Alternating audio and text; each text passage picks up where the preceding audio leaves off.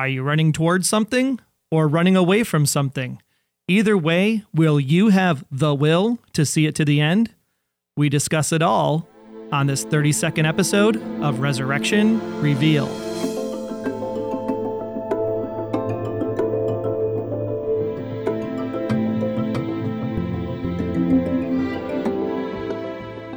Welcome back for another full discussion fan feedback episode of your Resurrection Revealed podcast. We're a proud member of Noodle Mix Network and sponsored by our affiliate links at resurrectionrevealed.com slash Amazon, where you can pick up Jason Mott's new novel, The Wonder of All Things, or anything else on your special someone's holiday gift list. Thanks for joining us for our fan theory and discussion episode for Season 2, Episode 5, Will. This is an unofficial podcast and blog by and for fans of ABC TV's Resurrection, recorded October 28th, 2014. I am super excited to be with you this week, filling in for the awesome Wayne. My name's Al Kessel, currently the host for a lot of things. I'm the co host of the Tales from the Mouse House Disneyland podcast with my lovely wife, Joyce. And we also do a Lost podcast called Lost Flight 815. And I'm one of the co hosts of the MASH 4077 podcast. And you can find everything about me and everything I do over on Facebook. You can find me at Al Kessel on Facebook or on Twitter at Storyteller Audio Productions or at Tales Podcast. And I'm at Troy Heinrichs. And even though Wayne did ditch me this week for a little vacation away, I have not lost the will to put on the show this week. And I'm really super excited to share it with Al Kessel because he's been a super duper fan, not only of Resurrection, but of the Resurrection Revealed listener podcast himself. So I really appreciate you sitting in this week, Al. Oh, it's my pleasure. Thanks for asking me. It's it's a it's a big honor for me to be here with you guys. Well, with you. I mean, Wayne's here in spirit, right? Exactly right. He even sounds like Wayne a little bit, don't you think, guys? well, as a reminder, everything we talk about this week can be found in our show notes, which you can find over in your great podcast app, now pre installed on your iOS device if you're going with the Apple crowd. Otherwise, you can go on over to the resurrectionrevealed.com website and go to resurrectionrevealed.com slash 32 for this week's notes and we'll have a couple links in there. So you're going to want to make sure to check those out as well. But we start out, Mr. Kessel, with an age old question. And running has never been a big thing for me. I, I hate running. I talked about it in our initial reactions episode earlier this week. You know, running just like Fred said, you go from one point to come back to one point, And I, I just don't see the purpose of that unless it's truly something we should be thinking about in terms of how the returned are actually kind of looping through their life cycles. Yeah, I think that's uh, that's actually a good point because I, I think the writers are trying to say something there. Now, really interesting the relationship between Bellamy and Fred. How do you think that this week showcased their friendship? Are they becoming friends? Are they just coworkers? How do you interpret kind of Fred's warning to Bellamy? If you uncover this stuff, you may hurt the ones you love. Yeah, I I think it's uh I think their relationship is you know, I think it's changing a little bit. I think they started out as friends and then Fred quickly kind of changed his tune a little bit when he started getting really hostile towards uh, the returned. But I, I do think that um, I think uh, you know a few episodes back, I think he he kind of lightened up a little bit. Uh, he he think I think he changed. I think something happened and uh, he just kind of started letting go a little bit. And I think that their friendship is maybe a little bit of a reluctant friendship. You know, I, I don't think either one of them they really trust the other completely, but I think they want to try. And um, as as far as you know, in this in this past episode, I think Fred. I, I'm not quite sure if that was altruistic on his part, or if he is just maybe trying to drop some seeds here and there. Is the thing that changed him Barbara, or is the thing that changed him his mother? I think it's Barbara. I think that it was when um, when when Barbara came up to him that night and and and you know flat out told him, "Look, you know, what happened in the past is in the past. I don't want to be with you. I want to be with the, this other old shriveled dude. And um, I think that kind of helped him put things in perspective because he had held her, eh, eh, you know, maybe on, on a bit of a pedestal or a throne all those years. And when all that time had passed, maybe he had kind of forgotten certain things. And then when he was faced with her, you know, face to face, and she's talking to him about it, I think it kind of brought it all back to the, you know, brought it back up to the surface for him. So I think that's what changed him. I'm not quite sure if his, you know, if his mother did change him. I think it was maybe because it reminded him of how evil she could be. Which you clearly got that perception when got that smack across the face back in yeah. the opener. Yeah. Oh yeah. And I think we forget too that when you go back to season one, you know, just this past spring, you know, Fred didn't know about the cheating that was going on. He first learned about it 32 years after his wife passed away. And dealing with that and figuring out how he resolves that in his own mind, and then to have her come back at the end of the season and now be at this family dinner, you know, how does he cope with that? And how does he put that behind him to move forward in this relationship? because it clearly seems like he's already forgiven her mm-hmm. in this this week's episode. Right. But you know, and it's always been kind of my uh, theory uh, running around in the back of my head that he knew he knew about the the affair back then, and that there's something that we just don't know yet about you know the events surrounding her death. Yeah, like did Fred actually pushed Barbara in because he was so pissed off. Because there was that scene last week at, at the dinner table when Lucille turns to Fred and says, Don't you think I don't remember what you did? Mm-hmm. Totally open, totally vague on purpose, I'm assuming. Right, right.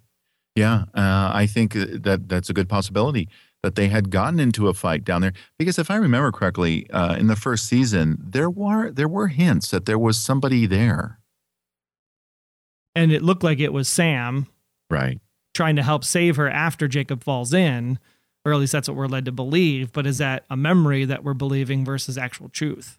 Exactly, exactly. It could very well be that you know they got into a fight. Uh, maybe he inadvertently pushed her into the water and decided maybe I'm not going to save her. So with cold cases, then in this case of the trucking accident, the potential fire, the potential dam breaking with this flood that supposedly happened when Bellamy and the rest of his family died, if you assume he's still a Thompson child, and the mm-hmm. end of the day. You know, do you dig up a 50 year old case like this or do you just let it be? I think um, in the grand scheme of things, it just depends on what, what it is. Uh, in this case, I think you dig it up. I think it, it not only it, it's not only going to solve, you know, the, the this 50 year old case, but it's also going to solve the circumstances of what's going on right now. It's going to give them clues as to why these people are coming back. I could buy that. I totally buy that. But then you have the concept of forgiveness, and Elaine and Barbara are chatting about that in the restaurant. So when you think about Barbara's actions, is there anything so bad that you wouldn't be able to forgive them for it? Well, biblically, no. Um, you know, I mean, biblically, there, as long as you're you're you know true in your heart and you really do seek forgiveness, you can be forgiven. But in the case of this, you know, it's it's hard to say. I mean, um, yeah, I don't know. I I don't think so. I think that that I really do think that there's nothing that bad that it cannot be forgiven, at least on some level. What about you? I, I totally agree with you. And as I'm sitting there playing this out, because we still don't know at this point in the episode, right, that mm-hmm. the will to live is the key to disappearing or not disappearing. And as she's explaining this, I keep thinking in the back of my what is Elaine thinking right now? Is Elaine thinking, man, if I could have only gone back and done something differently with my dad, would I have forgiven him? would he still be here? Do I want him still here? And is she struggling with that at all? Because we didn't see that in this exchange, but you have to wonder if those seeds are being planted somehow, especially when she then experiences the disappearance of Barbara later on in the woods. Right, right, exactly. Well, then we have Bellamy, and he's now refusing to bring in the government for help.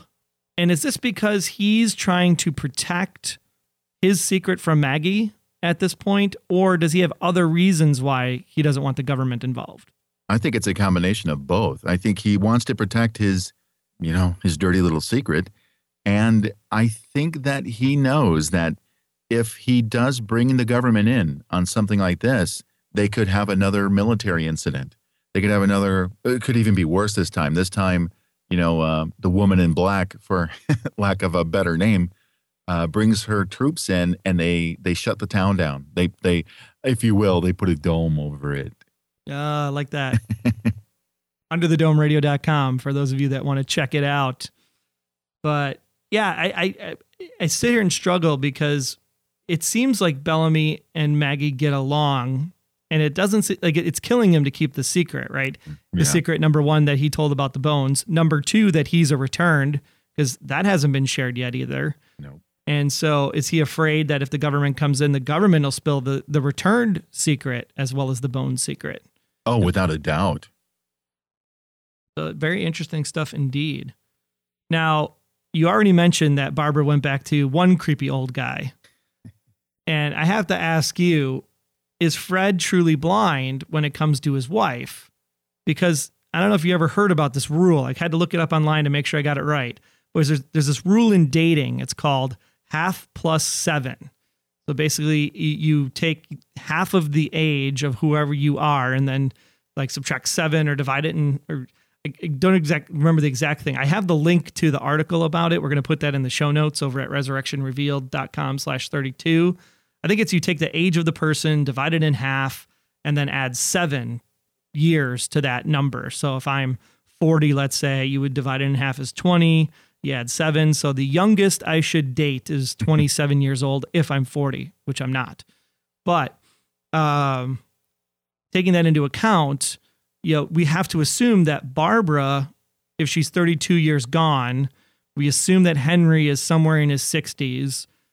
Fred's probably close behind, so that would put let's let, let's give Fred the benefit of the doubt and call him 58, hmm right, for easy math.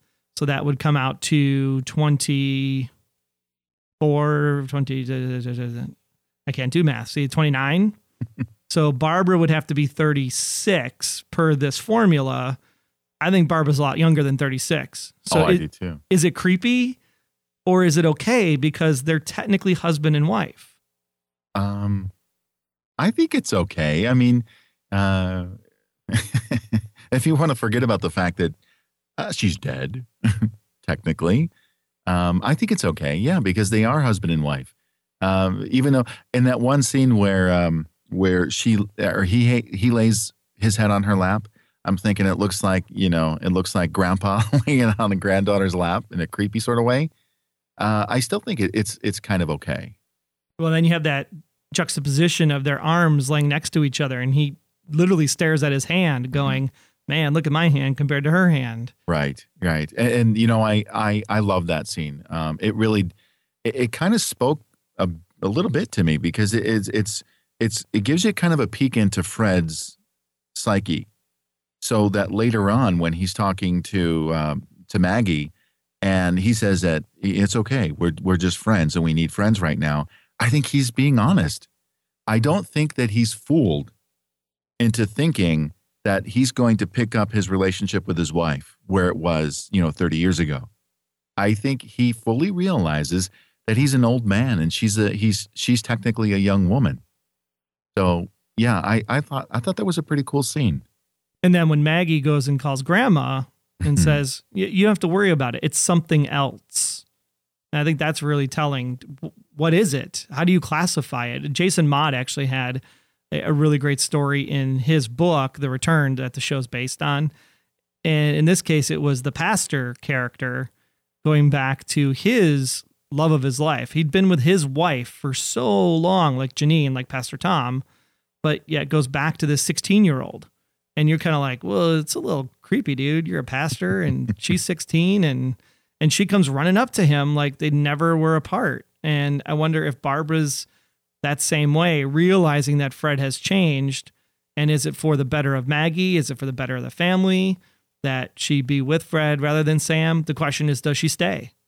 Right. If if she doesn't disappear, does she stay with Fred or does she go back to Sam? That's the question we'll never get an answer to. Personally, I think she would have stayed. She would stay. All right. I'll buy into it. Now we have Pastor Tom and his new church, uh, New Life Church, as he called it, I believe. Yep. And I had to pause for a moment when he said, let's go ahead and sing For the Beauty of the Earth, classic hymn in any Christian setting. And I, I pulled out a, a couple of the verses here just for understanding. Now, one of the verses says, For the joy of human love, brother, sister, parent, child, friends on earth, and friends above, for all gentle thoughts and mild. And, and this one really stuck with me because of the whole concept of, you know, when you talk about the will to live, you know, isn't that not why we're here as humans on earth? Is the the will of the love for a brother or a sister or the will for, you know, caring for your child or caring for your spouse and having relationships and communing in this world that God provided. And why would you will yourself out of that? Nothing has got to be that bad to will that away. hmm You know, uh, there's another verse that goes on that says, For each perfect gift of thine to our race so freely given, graces human and divine, flowers of earth and buds of heaven.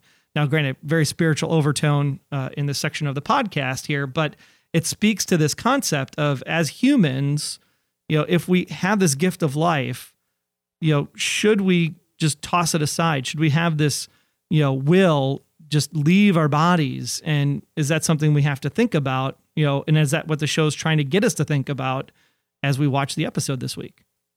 That's a good question. Uh, that's a great question. I think, um, in in a really good way, that that's what this show is good at doing is bringing up questions without bringing up questions that you'll never have answered. Well, then here's the question. Okay, so Margaret tells Bellamy in the conversation that life is a choice for the living and for the returned. So if we go with the hymn and assume that life was a gift, then if life is a choice for the returned, does giving up the will to live as a returned equate suicide? What say you? I say yes. I well, yeah. I think I think it's it's um, earthly suicide. But they're Because they're- dead. They're returned. Are they are they human? Is it suicide? I think they're human.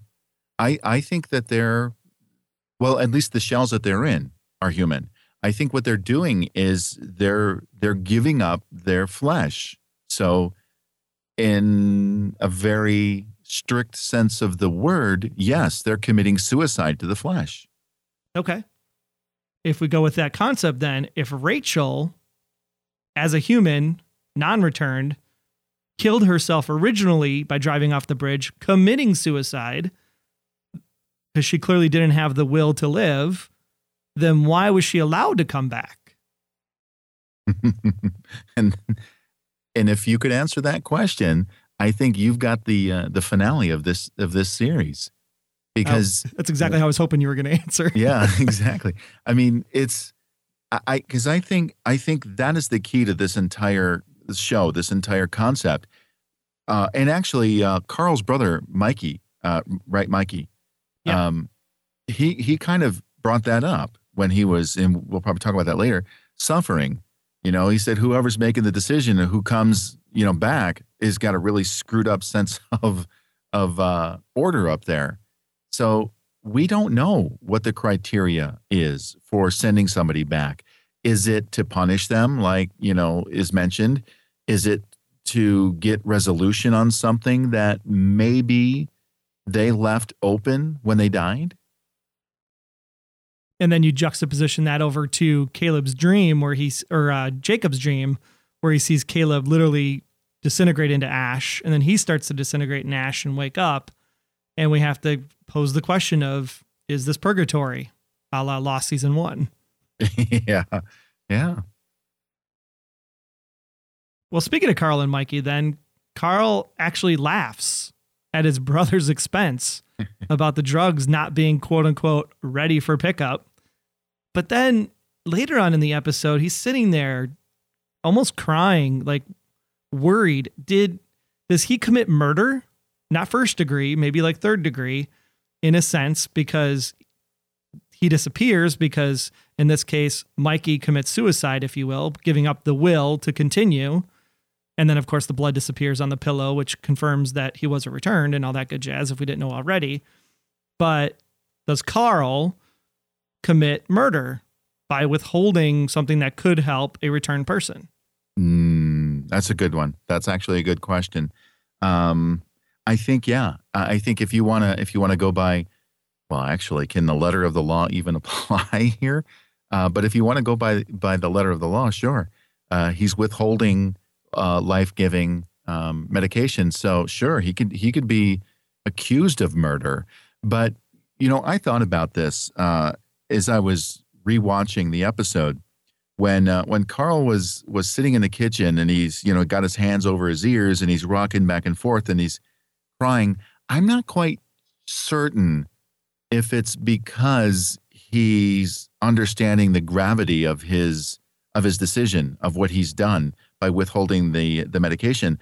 I think that it's maybe you know he's had it. You know, he, he his brother has been obviously screaming and crying and moaning and groaning for hours, and he's fighting the urge to give his brother the medication because he knows. I mean, he knows that eventually, if he doesn't get the medication, he will just disappear. And I think that's what he wants because let's face it, Mikey's kind of a jerk. All right, he's a big jerk. so it is premeditated then, in a sense. I think so. I think so. So then the question goes back to the can Carl forgive himself? Can Carl forgive Mikey for all the crap that Mikey caused? And of course, the big question is what happened to their parents? Yeah, that's a good one. Um, no idea. But obviously, something that Carl's responsible for, or at least Mikey's always made Carl feel that way. Yeah, something to ponder. Right. Well, Rachel's sick. Mm. Is the baby sick? Um, no. I think the baby's the cure. Interesting. Stem cell blood topics mm-hmm. now coming into the embryo embryonic research. NIH, Dr. Ward could come back. Yeah. Interesting, interesting. That's a good thing to keep an eye on. I wonder. Mm-hmm. Yeah, and that's the question for Rachel then. Rachel, I'm assuming, does not disappear because she now has the will to continue, at least for the baby's sake. Right. The question is, does she have the will to continue for Tom's sake after the baby is born? That could change. That could be a game changer. Could be. Could be. Now, the bone that Bellamy keeps holding on, I, I kept looking at that bone going, man, that bone's really tiny. Wouldn't it be cool if that was a kid's bone? And more importantly, wouldn't it be cool if that was Bellamy's bone when he was a kid? Yeah, but how would he have grown up then? Well, that was that, that was the big question at the end of season one. Do we assume with the cliffhanger of the half moon birthmark on his back that he's a Thompson kid? And if he's a Thompson kid, then you have two speculations. One, he died in the flood, like the rest of the Thompson family returned before they did and grew up a normal life in whatever adoption foster system he happened to be in at that time, which is why he ends up working with kids later on for his job. Or he doesn't die in the flood and that bone is his sister's bone, but he finds out he has some DNA patterns shared with it.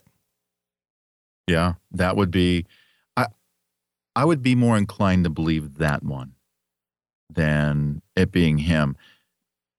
I think that I don't know. I, I, I think that him finding out that you know that that little bone was his might be a little too much for him.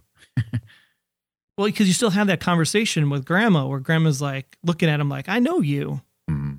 and I purposely didn't watch the previews for next week because I felt like next week is going to be something huge because oh, yeah. because Bellamy's sick now, and I don't want to see because if you see Bellamy in the preview, all better and fine, well then you know the government helped him out or what you know, you can speculate and all that jazz. So I want to he's sick.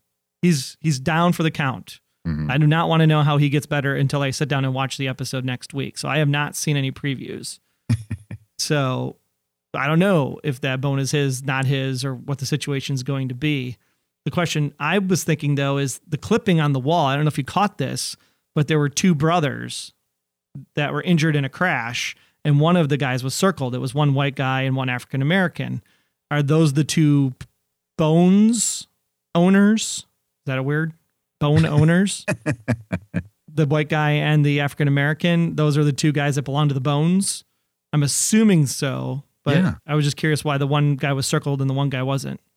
Um, because well, so how about this? I mean, obviously the government knows about the returned. I, don't think when Bellamy went to them, or you know, when when the first thing first started coming up, I, I don't think that was the first time the government, especially the woman in black, had ever encountered this. This is something that they're familiar with, and it could very well be that they've they've identified the, this the one in the circle as being a returned. So then I have to ask the question regarding the government lady, because we can't call her what Bellamy calls her on her phone, because that's just wrong. but the government lady, she chooses her words wisely. She says, "I have no useful information at this time." So does she? Is she saying that like I can't help you because I don't really, I don't have a cure. I have no idea. This is we're still trying to figure this out, or is it a complete lie misdirection? I think that it's a half truth. I think that when she says that she has no hel- or no useful information, I think what she means is that she has no information that she could give him that would be of use to her by giving it to him. You know what I mean? Like if she gave him this information, she would get nothing in return. Hmm. So it's not useful to her to give him this information yet. I think that I, I I don't think that they have a cure, but I think that they've identified that there's a pattern here that people are returned, they get sick, and then they die. But not necessarily, you know, uh, you know, it, it's just really kind of hard. Uh, but I, I think that the government, or at least this faction of the government, knows that this has been going on for much longer than just a few months. Which then begs the question of is the sickness and the disappearing act tied together or is it truly just the sickness is just that it's from 1930s like polio Yes. you know it, there's no way to combat it because we haven't figured out that it is a strain of polio or something and because it's just such an awful illness i lose my will to live and disappear versus them truly being tied together That's what I think. I think I don't I don't I think the only tie that they that they share is what you just said is that they get so incredibly sick and if they don't get any kind of treatment then they just lose the the will to live. You know, it's like I just like like um, Mikey did. You know, I can't do this anymore. I just can't do this anymore. Then he's gone. I think that's the key to the disappearance. Is that you know it kind of reminds me a bit of um, you know I hate to mention another show, but Lost it got to a point where you could identify when a character got to the point where you know their life kind of started getting back in order and they started straightening things up you knew what? He's gone. He's that's that's a sure ticket to deadville. I think it's kind of this way on this show that that either when they've um, dealt with the thing that brought them back in other words if they had unfinished business or whatever that that brought them back they address that they no longer need to be there so poof they're gone or they lose the will to be there Yeah, very interesting and very interesting indeed. Now, Maggie and Bellamy had a little falling out. She realizes that Bellamy turned in the bones to the government, but yet Bellamy still comes back to her apartment later. I would assume Maggie would have kicked him out at that point. yeah Apparently not. She's a better person. And Bellamy starts taking off his shirt, going into the shower, wash off the stink from the day, and Maggie's in there. Question I have is Did Maggie see a bullet wound scar on his chest? Because he covers himself up really quick, like, oh crap, she's going to see my scar. But I didn't see a scar. So did his scar heal? What did you make out of that scene? i think the scar is still there i just think he moved you know he moved quick enough to where we didn't we didn't get a good glimpse of it i don't think maggie saw anything because you know i mean she was in uh, too much of a state of uh, panic you know and shock of somebody uh, bursting in the bathroom on her Uh, but I, I, yeah, I don't think that she, I don't think she saw the scar. But I think the scar is still there.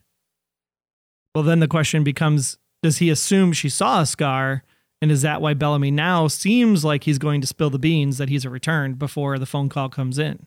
Part of the reason I think, I think that he does. Maybe there's a part of him that assumes that she saw it and was, you know, eventually she was going to ask about it. And I think that he's gotten to the point now where he, because they talked about honesty, you know, and, and she said, you know, I know you better than, you know, you don't know me, that kind of stuff. And I think he kind of wanted to get, he's, he's at the point now where he wanted to open up to her and say, look, I have been doing this for the government. And oh, by the way, they shot me through the heart and killed me. so then, if Bellamy is going to open up to Maggie, why does he run away when he finally does get sick? Well, is he? I, I'm assuming he drives down that road. It looked to me like that road was the same road that the helicopters picked him up on, yes. and maybe it's their their safe spot, if you will. Mm-hmm. Come out here, we'll help you out. I'm assuming he's going there to get help from the government lady. Yeah, I, I don't necessarily. Well, I mean, I, I yeah, I think he is. He's going there to get help, uh, or trying to go there to get help from her. But I don't think it's just you know a selfish act. I think he's he wants to help Maggie now because Maggie's starting to take this sickness personally because it's starting to spread and her what is he her uncle Jacob Right. yeah Or, yeah, or Jacob. Yeah, once he starts getting sick as well. Yeah, sure. yeah yeah so he wants to help her and that's why he rushes out I don't think he rushes out to you know to hide anything but yeah I did get frustrated when that you knew that phone was going to ring before he had a chance to say something Well, and then if you think about it logically, like you're saying, is he running to get help for himself to help Maggie? yes Or is he running to get help for himself to get help for himself? Because he's already done one selfish thing this season so far. Yeah, yeah. I don't think he'll do another selfish thing till the end. Well, then we think about this line that Margaret shares with Barbara on the park bench. She says, You can't change the past. That's silly, right? Only the future. Is that a clue? Is there a future? I mean, you, you, like you said, you hate to compare it to Lost, right? But you had flashbacks, flash forwards. Is there a future spin to this? uh, I just don't know. I just, I, don't know if she meant that, you know, meant it, meant it in that kind of a literal way, or if she meant, you know, there's nothing that we could do about what happened in the past, but the decisions that we make now can change the future. So, in other words, stop being with Fred and they can go back to being happy. And I mean, look what, like she said, um, look at Maggie. She turned out really well. She's a doctor now, and you weren't even in her life. So maybe that's what she's trying to say. She's trying to kind of give her those little clues that, or I should say, that nudge, saying that they don't need you. So leave. Let's be clear. Grandma shoved her off the cliff. There was no nudge. It was a, hmm. you know, here you go. I'm going to put my foot in your butt and you're going down. That's right. Oh, man. Yeah. But yeah, and, and again, this is one of these things this show makes you think about. You know, the future is not written in stone. So if time travel were possible, could you travel to the future? And then the answer, I think, is no. It doesn't exist. Right. I agree. You know, and then to you know borrow from Stephen King and the Langoliers, and you know the past is there, but there's nothing in the past. The Langoliers eat it all up. So changing your past is pointless too, because your choices are your choices. We are who we are as humans. We can learn, we can grow, we can adapt, but that's all based on experiences. So who we become in the future is still based on experiences we have yet to encounter ourselves. hmm So really deep stuff this season. I'm really liking the season so far. Oh, so am I. I am. My wife and I are totally hooked. And if you're watching it saying it's too slow, it's the, it's not delivering, it's boring, you're not watching the show for the right reasons. Exactly. I think it's moving at a perfect pace. They don't give you too much and they don't give you too little. Yeah, ratings for this show, I don't think. I mean, ratings have to be the case because it's on a network and that's what they do to make money. But you know, it, there's something about the book. Number one, if you haven't read Jason Mott's novel, The Return, highly recommend you do it. It's not going to spoil the TV show for you. Uh, we're completely off the reservation when it comes to that. You can get it at resurrectionrevealed.com slash Amazon. And I, I highly recommend you spend time with it because if you understand Jason Mott's side of why he wrote this story in the first place, and then watch the show, you have a completely different perspective, a different appreciation for what I think Aaron, Michelle, and Tara are trying to do with this story. It's supposed to be an uplifting story in the end. Granted, it doesn't seem very uplifting right now, but in the long run, I really think it's supposed to make you examine how you would interact with your fellow human race on a day to day basis. And I know it's, it, I've done some things differently because of the show. Wow. Yeah. And the one thing when you think about Michelle and Tara and Aaron and the things that they've set up, I really love the fact that they did the Caleb disappearance in season one, showcase that his blood also disappeared. It's like setting up the rules. Right. Right. Good sci-fi television, and if we could call this sci-fi, you know, sci-fi television has very specific rules that you have to follow. And if you set those rules up correctly and execute on those rules, it's good sci-fi. And I love the fact that they specifically showed Mikey coughing up his blood on the pillow, and then boom, it's a completely clean white pillowcase. Mhm. And then, of course, the validation that Barbara was gone by going to the blood vials. Really great that they set that up in season one and not just did it with Arthur Holmes in season two. Because you would be like, well, why did Arthur disappear? That doesn't make sense. Right. Right. You know, great, great setup. I love it. So, the last question for you, Mr. Kessel, before our ratings the shushing at the end. No one likes to be shushed. Is she shushing Jacob because don't tell anybody that I was out late? Or is she like, I know you can read my brain, boy, and you better keep your mouth shut? I think it's the latter. Yeah. I really do. I think that that uh, I think that that that she and Jacob have, uh, I mean, obvious close relationship be- besides the the actual physical relationship, um, a familial uh, relationship. But I think that there's a, a deeper connection between the two of them, and I think he does know what's going on with her. He knows what she is really, and what she's capable of, and I by the look on, you know, it kind of looked like Jacob had a, a, a disappointed look on his face when she came in and looked up at him. He just kind of had that, that I know what you did, and I'm not really happy about it. Look on his face, and I think that's why she said, "Shh, don't tell anybody." Yeah. I, and he, he was excited to patch things up with Barbara, say his piece. Mhm. You know, I tried to say, I'm sorry I didn't save you. So he has this affection for Barbara, but at the same time, his face didn't show like he was overly concerned. Because if you really cared about Barbara, you would have been a little bit more get up off your feet, come stomping down the stairs, be the defiant Jacob that Jacob's been to Lucille these Mhm. last couple of episodes. So it's almost like he's trying to process like, why is this going on? And is this part of the plan? Is there a plan? Yes, I think there's a plan. Well, the writers sure know there's a plan. They say they have it all mapped out. I believe them. I think this has been a really exciting season so far. Um, you're the guest, so I will yield the floor to you to let us know how you feel about Will this week.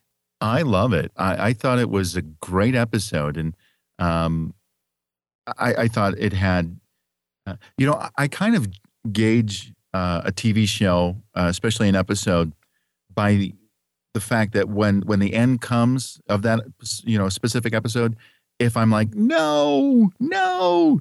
And that's exactly how I was with this episode. I did not want it to end. I just wanted it to keep going and going and going this show has me hooked. I would have to say, very, very close to the way Lost had me hooked. I mean, it's it's that good of a show, I think, and, and I think that the writers are doing a wonderful job of dishing out information without going too far, and I think it's great. Well, I gave it nine out of 10 creepy disappearing acts. I, I actually started out with an eight. And then, like you said, I, I sat on it, I watched it a second time, and I'm just like, man, I, I can't stop thinking about this concept of the will to live. And, you know, did Barbara commit suicide? You know, is Yeah. that is that something, you know, did Mikey commit murder? Like, how do you struggle with these questions as a human and you know what's right and wrong? At least most people do know what's right and wrong. And and how do you do you cheer for Carl because he's finally rid of that, you know, awful brother of his? Or do you go, Carl, man, what is your problem? Why did you do that to your fellow brother? He's family, as Margaret would say. Yeah, you know, it, it, and struggling with questions and thinking, I think that's what makes it totally awesome because if you can't get it out of your head, yeah, then it, this is what makes you come back every week. You want to know what's next. It does, yeah. Uh, so I guess on my, my schedule, I, I, would give it a 9.5 out of 10 manipulative grandmas. Mm, manipulative she is. Man, her choice of words. Yeah. Michelle Fairley, just so glad she's on the show this season. Oh yeah. She I was mean, great as, you know, as as Lady Stark on the Game of Thrones and she's equally as great on the other end of the spectrum here. Oh yeah, and she was even awesome, I think, as the evil uh, villain on 24 Live Another Day. Yeah. You know, creepy mom just pushing her purpose through. And here we go. Creepy mom slash grandma pushing her purpose through. So That's, she plays it to a T. It's awesome. Yep. Well, the Resurrection Revealed podcast is not done yet. We have the exciting fan feedback section, and that's coming up right after this.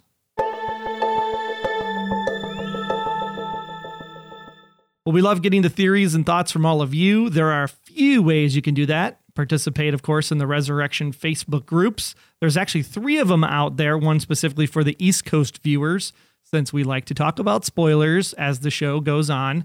So you can go ahead and check those out. Just search for Resurrection on Facebook.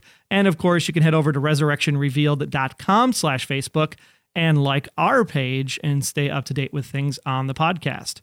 Of course, you can always take the good advice of Larry King and follow at Resurrection Pod over on Twitter or visit our feedback page at resurrectionrevealed.com slash feedback.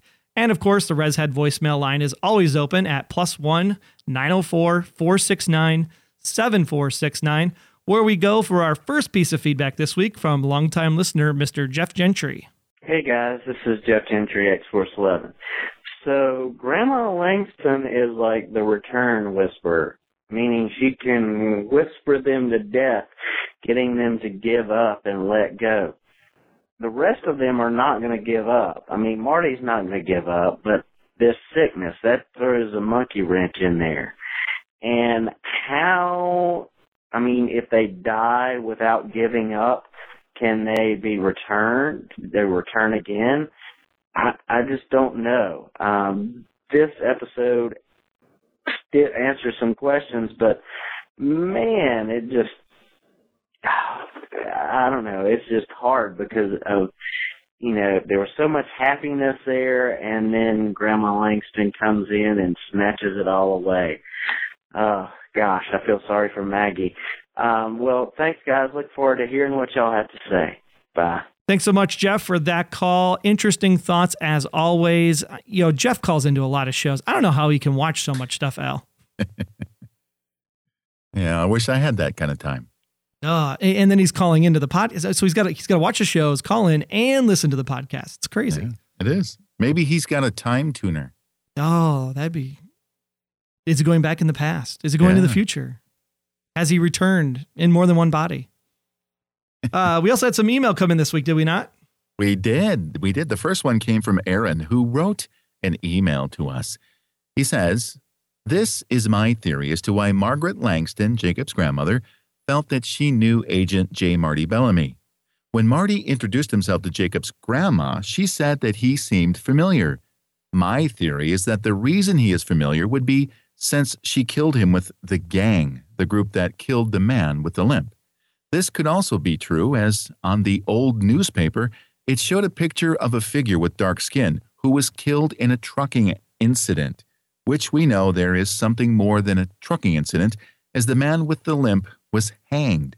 Maybe Marty died as a baby in the river with his family, came alive, was killed by Jacob's granny, and came alive again, then killed by the government and returned yet again. Awesome theory. Yeah, really great theories. I didn't even think about the fact that maybe he did die as the Thompson son as a child. When he does come back, then he grows up and then he does die when grandma's a little bit older to be able to remember him because if he's still a baby when he dies, how does grandma really make that connection? I mean, you don't forget that you know your son, like Lucille, right? You know it's Jacob right away. hmm But in the case of Margaret, would Margaret really remember Bellamy as young Bellamy, or would she remember Bellamy as adult Bellamy? Or unless maybe they have, you know, like in the Highlander, there's a there's a sense you can sense them. Oh, that's true. Hopefully, we don't have to take off any heads though to make things come around. Lucifer Jr. was back on our website this week, commenting over on the initial reactions episode over at resurrectionrevealed.com slash 31. And Lucifer said that in his opinion, he wasn't super wowed by this episode. Normally, after watching a resurrection episode, I'd be like, did it just, what the, hey, but, oh, this one was just kind of, okay, next episode, please. I'm still glad Elaine is getting more and more script and she's now part of the quote unquote team, I guess. But where is Ray? Ray, come on, stop lurking. Show up right now. Let's go. The uh, the episode also made me sad and feel bad for Maggie and Fred. A home they always wanted and dreamed about and hoped for is now gone. She is gone. She let go. She disappeared. Why did she ever believe her psycho mother in law in the first place? I also so hate the grandma now more than ever. Very manipulative, very strong, very evil. I have a crazy theory that Rachel's son is going to be the son of Lucifer. No, no, no, not me. I mean, like the real Lucifer, especially when she was dreaming about being in hell or the fire, or maybe she was just remembering being home and because the baby's growing so fast. Mark Hildreth actually mentioned about a situation that would turn the show on its head. Could the child be just that? Very, very interesting thought. Very interesting thought. Now you're set. You said that the baby would be the miracle blood cure for this mm-hmm. sickness. Lucifer's saying it's the devil incarnate. I don't know. I I I would like to see that. Well, here's something just to throw a monkey wrench in the, in in the works. Maybe grandma's not evil. Maybe maybe grandma is when she when she told Barbara, "I know why we're here." Maybe it is to get past something, and she actually helped Barbara move on. Hmm. Ah. Not knowing what the greater good is, which goes back into the other question of life. Yeah. You know, do we question motives because we don't know what the plan is in the end? We know there's a plan. We just don't know if the plan is up or down or sideways or what have you. So, yeah, Yeah. interesting thought. Is grandma really working for the good of the family? The family, in this case, being all of Arcadia. Yeah. Or all of mankind. Oh, yeah. Because Jason Mott's book does go beyond the borders of this small town. Yeah. Good point. Well, lastly, this evening, Ray is back, and Ray said that Will gets a 9.8 from That's Reshead. That's Ray. Ray's the Reshead. Uh, Michelle was awesome, of course, this week. Yes, she was. Definitely great. Uh, I still believe that we are seeing Jacob's past from my previous theory, back from the time that he disappears in Mott's novel. It's all in the past, as Margaret said, and there's only death, as Caleb said last season. Margaret proves she's a force to be reckoned with when, to her displeasure, Barbara actually makes strides in mending her relationship with Fred and Maggie. We see how she handles the situation with Barbara. Her actions aren't a sort of power, they are Margaret's dominant personality, the same as in her past life playing itself out. The returned were disappearing before she came back, and in the past before she knew how to make them go away. I believe there was an epidemic in the past, like the one hitting the return now. The government came to Arcadia to handle things and set it up in the Langston factory, and something went terribly wrong. People were killed, and there was a cover up, the truck accident, if you will. The government attempted to cover up the incident by destroying the old dam and ended up wiping out the town in a flood. Since the government was set up in the Langston factory, the family name was then disgraced. The government fears that one of the returned will actually reveal what they did to the public and is currently holding the returned in a camp. The returned released back to Arcadia are probably those connected to the factory in some way. The government, the Elegant Woman's Organization, if you will, would like to get rid of them and has probably infected them with this virus from the past. We still don't know what caused the return to come back or what caused the first epidemic. Jacob won't disappear, as it looks like in the preview, because this is all in his past. He's here to the end, just like he was in Mott's book. Wow. that is a very, very well thought out theory. Yeah. Could the government be behind it the whole we I mean we always said that, right? Yeah. It's always government conspiracy because it's not aliens, right? Aliens don't exist. Even though Ray still thinks it's aliens, but Well, yeah. I mean, I, I thought that for a long time too, that they were, you know, like it was like invasion of the body snatchers. But uh, wow, this this is an Ray. That that's an awesome theory, and I I like that idea that the government is behind this all, and and that this virus is something that the government cooked up. And they mentioned the flood in Two Rivers last season, wiping out the two towns downstream. So is that possible? Is that exactly what happened? They said we got to put this to bed, wipe them out, clear it out, let's go. Damn goes, and yeah, really interesting. I like it. Yeah, Man, it make me think now all week. yeah. Sunday can't come fast enough. Come on.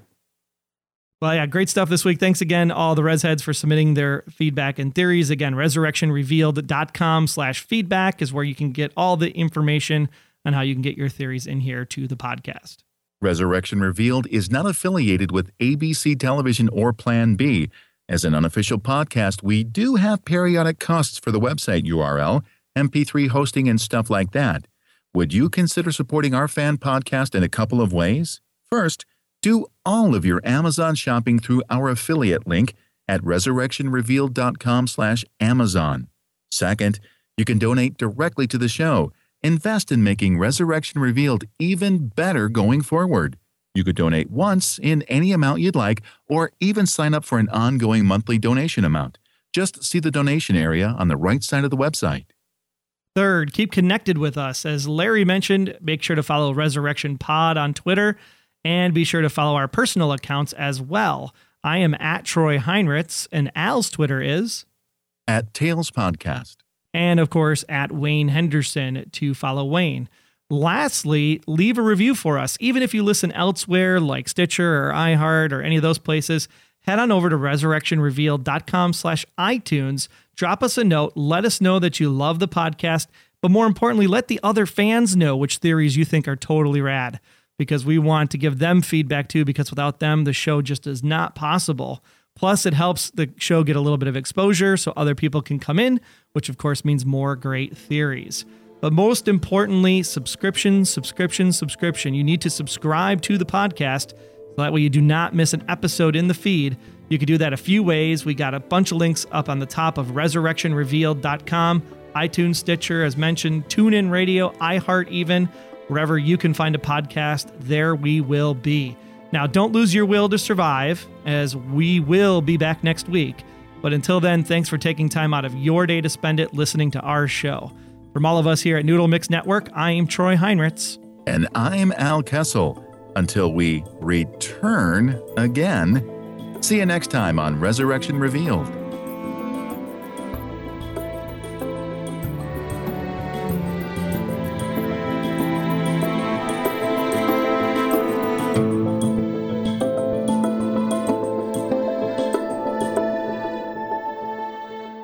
Resurrection Revealed is a proud member of Noodle Mix Network. Get more of our award winning and award nominated podcasts to make you think, laugh, and succeed at noodle.mx, especially the Once podcast. If you're already watching Resurrection, you should be watching Once Upon a Time right before it at 8 Eastern and Pacific, 7 Central, and then listen to Once, the unofficial podcast and blog and forum with theories and talk about ABC's Once Upon a Time. All this and a bunch more of great content is waiting for you all over at noodle.mx.